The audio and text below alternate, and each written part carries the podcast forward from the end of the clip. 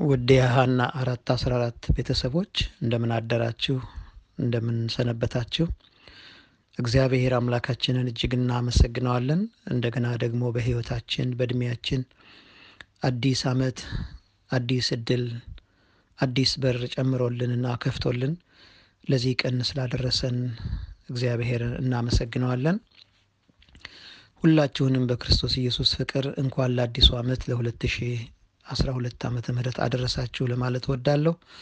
እግዚአብሔር በዚህ በከፈተልን በር በብዙ መንገድ እየባረከን እያስተማረን እንደሆነ ሁላችንም በራሳችን የምናውቀው ነው። ስለዚህ እግዚአብሔርን ደግመን እጅግ እናመሰግነዋለን እና ባለፉት ጊዜያት የተማርናቸውን ትምህርቶች በልባችን ውስጥ እያሰላሰልን እያለን ይህንን ደግሞ አሁን ዛሬ የምንጀምረውን ትምህርት መንፈስ ቅዱስ እንዲያስተምረን እየጸለይን ሁላችንንም ደግሞ በትጋት እግዚአብሔር እንዲጎበኘን መልሶ መላልሶ ደግሞ መንፈስ ቅዱስ የምንማረውንም እንዲያስታውሰን እንዲመራንም እንዴት እንደምናደርግ እንዲያስተምረንም ሁል ጊዜ እንድንጸልይ አደራ ላለው እግዚአብሔር አምላክ ይህንን አዲስ ዓመት ደግሞ በበለጠ በአዲስ መንፈስ በአዲስ ሕይወት በእርሱ ፊት የምንገኝበት ልጆቻችንንም እንደገና አዲሱን የክርስቶስ ኢየሱስን ሕይወት የምናስተዋውቅበት የምናለማምድበት እንዲሆንልን እጸልያለሁ እና የዛሬው ጥናታችን ምዕራፍ ዘጠኝ ራስን ስለማሻሻል የተደረገ ጥሪ ይላል። ይህንን ክፍል አንድን እንመለከታለን ዛሬ። ከዛ በፊት አንድ ከእግዚአብሔር ቃል አንድ ጥቅስ ማንበብ ፈልጋለሁ። ሐዋርያው ጳውሎስ ለጢሞቴዎስ የሰጠውን ምክር በአንደኛ ጢሞቴዎስ ምዕራፍ አራት ቁጥር አስራ አምስት ላይ ማደግህ በነገር ሁሉ እንዲገለጥ ይህንን አስብ፣ ይህንንም አዘውትር፣ ለራስህና ለትምህርትህ ተጠንቀቅ፣ በእነዚህም ጽና። ይህንን ብታደርግ ራስህንም የሚሰሙህንም ታድናለህና የሚለውን ክፍል ትኩረት በመስጠት ለመጀመር እፈልጋለሁ እና በዚህ ምዕራፍ ውስጥ የምንመለከተው ሁለት ነጥቦችን ይሆናል ዛሬ። በአንደኛው ነጥብ ላይ ቀጣይ የሆነ እድገት አስፈላጊ እንደሆነ እናያለን። እናት ልጆቿን በምታሳድግበት ጊዜ ወደ ላቀ ግብ ወደ ላቀ መዳረሻ ለመምራት እንድትችል የተሰጣት ከእግዚአብሔር የተቀበለችው ስራና አደራ በግል ሕይወቷ ውስጥ የማያቋርጥ እድገትን የሚጠይቅ ነው። እናት ልጆቿን ወደ ከፍተኛ ደረጃ ለማድረስ እግዚአብሔር ወደሚፈልገው ወደዚያ ወደ ከፍታ ሀሳብ ለማድረስ እንድትችል በሕይወቷ ውስጥ የማያቋርጥ የራስ የግል ለውጥ ያስፈልጋል ማለት ነው። ይህንን እንድታደርግ ጥረት ማድረግ ይገባታል እናት ነው የሚለው ትምህርቱ። ነገር ግን ይህ ጥረት እንዳይሳካ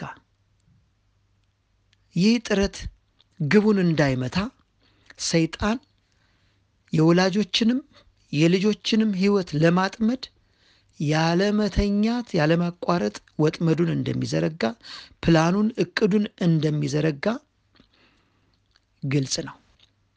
ስለዚህ በሚያሳዝን ሁኔታ እናቶች ከቤት ውስጥ ኃላፊነትና ለልጆቻቸው ከመጠንቀቅ ተግባር ተገልለው ራሳቸውን ወደ ዓለምና ራስን ወደ ማገልገል እንዳዘነበሉ ትምህርቱ ያስጠነቅቃል። ነገር ግን የእናትን ኃላፊነት ስንመለከት ንጉሥ በዙፋን ላይ ያለ ንጉሥ ካለው ተጠያቂነት የበለጠ ኃላፊነት እናቶች ተሸክመዋል። እግዚአብሔር የሰጣቸው ኃላፊነት ይህን ያህል ነው። ምክንያቱም ንጉሥንም ለዙፋን የምታበቃው እናት ነች። እናት በጥንቃቄ ያሳደገችው፣ በጥንቃቄ የመራችው፣ አእምሮውን፣ ሐሳቡን በስነ ምግባር በማናቸውም በአስፈላጊ ነገር የመራችው ሰው ነው ለዚያ ዙፋን የሚበቃው። ለዚህ ብዙ ምሳሌዎችን ከእግዚአብሔር ቃል መጥቀስ እንፈልጋለን እንችላለን እና ትምህርታችን የሚለው ምንድን ነው? በዙፋን ላይ ያለ ንጉሥ ካለው ተጠያቂነትና ኃላፊነት የበለጠ ኃላፊነት ያላት እናት ነች። ከዚህ የተነሳ ሌላ ምክንያት አስቸጋሪ ምክንያት ከሌለ በስተቀር እናቶች ለራሳቸው ልጆች ሲሉ ክህሎቶቻቸውን የተሰጣቸውን መክሊቶች የተሰጣቸውን እውቀት ማሳደግና ማዳበር ይገባቸዋል። እና የተጣለባቸው አደራ ክብደት የሚሰማቸው ወይም ደግሞ በትዕግስትና ራስን በማሳደግ በሚደረግ ጥልቅ ጥረት ለፈጸሙት በአይነቱ ልዩ ለሆነው ስራ ልጆችን የማሳደግ ልጆችን የማሰልደግ የማሰልጠን ስራ ውጤታማነቱን የሚገነዘቡ በጣም ጥቂት እናቶች ናቸው። እናቲቱ በቅድሚያ የተዛባና ያጋደለ ባህሪ እንዳይኖራት እነዚህን ከእውነት ከትክክለኛው መንገድ ያፈነገጡ ጉድለቶቿን ደግሞ ምልክቱን በልጆቿ ላይ ጥላ እንዳታልፍ የአእምሮንና የልብን ስሜቶች ፍቅርንም ጭምር በጥብቅ መመርመር መገምገም ይገባታል ይላል እናት።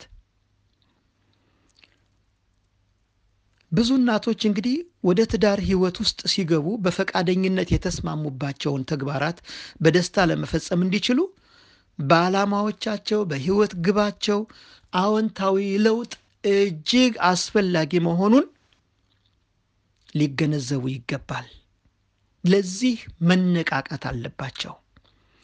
ወደ ኋላ መለስ ብለው ትዳርን ሲመሰርቱ ሊያሰቧቸውን ያቀዷቸውን የገቡትን ቃል ኪዳን እንደገና በማደስ ለልጆቻቸው ሕይወት እንደገና ጥንቃቄ ሲያደርጉና ምሪት ሲያደርጉ እነዚያን ኪዳኖች በማሰብ ለመፈጸም እንዲችሉ መነቃቃት ያስፈልጋቸዋል። ለውጥ ያስፈልጋል ነው በሕይወታቸው።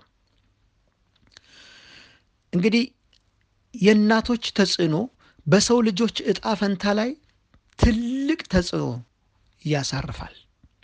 ስለዚህ እናቶች በዚህ ሐሳብ ላይ ተገቢውን ትኩረት ከሰጡ የሴቶች ልጆች አገልግሎት ጥቅም መስመሩ ሊሰፋ የሚችል ተጽዕኖው ደግሞ ወሰን የለሽ እስከ መሆን ደረጃ ሊያድግና ሊንሰራፋ የሚችል እንደሆነ ያስረዳል። በሁለተኛ ደረጃ ደግሞ ሁለተኛው ነጥብ በጥበብና በብቃት መብዛትን ያለማቋረጥ መቀጠል ከማንም ይልቅ ከማናቸውም ሰው ይልቅ እናቶች በጥበብና በብቃት ማደግን ከፈለጉ ለማሰብና ለመመርመር ራሳቸውን ማለማመድ ማስለመድ ይኖርባቸዋል።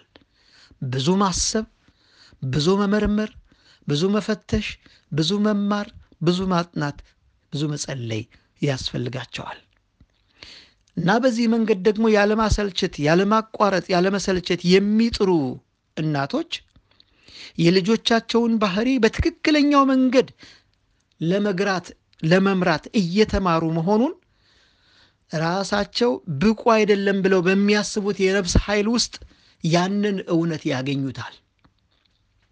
እኔ ብቃት የለኝም ብለው በሚያስቡት በራሳቸው ሕይወት ውስጥ ያለማቋረጥ ትጋት ሲያደርጉ ያለማቋረጥ ሲጥሩ ሁል ጊዜ ጥበብን ለማግኘትና በጥበብ በብቃት ለማደግ በብዛት ለመገስገስ በሞከሩ ቁጥር ደካማ ነው ባሉት በራሳቸው ሕይወት ውስጥ ትልቅ ስራ እየሰሩ እንደሆነ ያገኙታል ማለት ነው። ስለዚህ ለዚህ ስራ የተሰጠው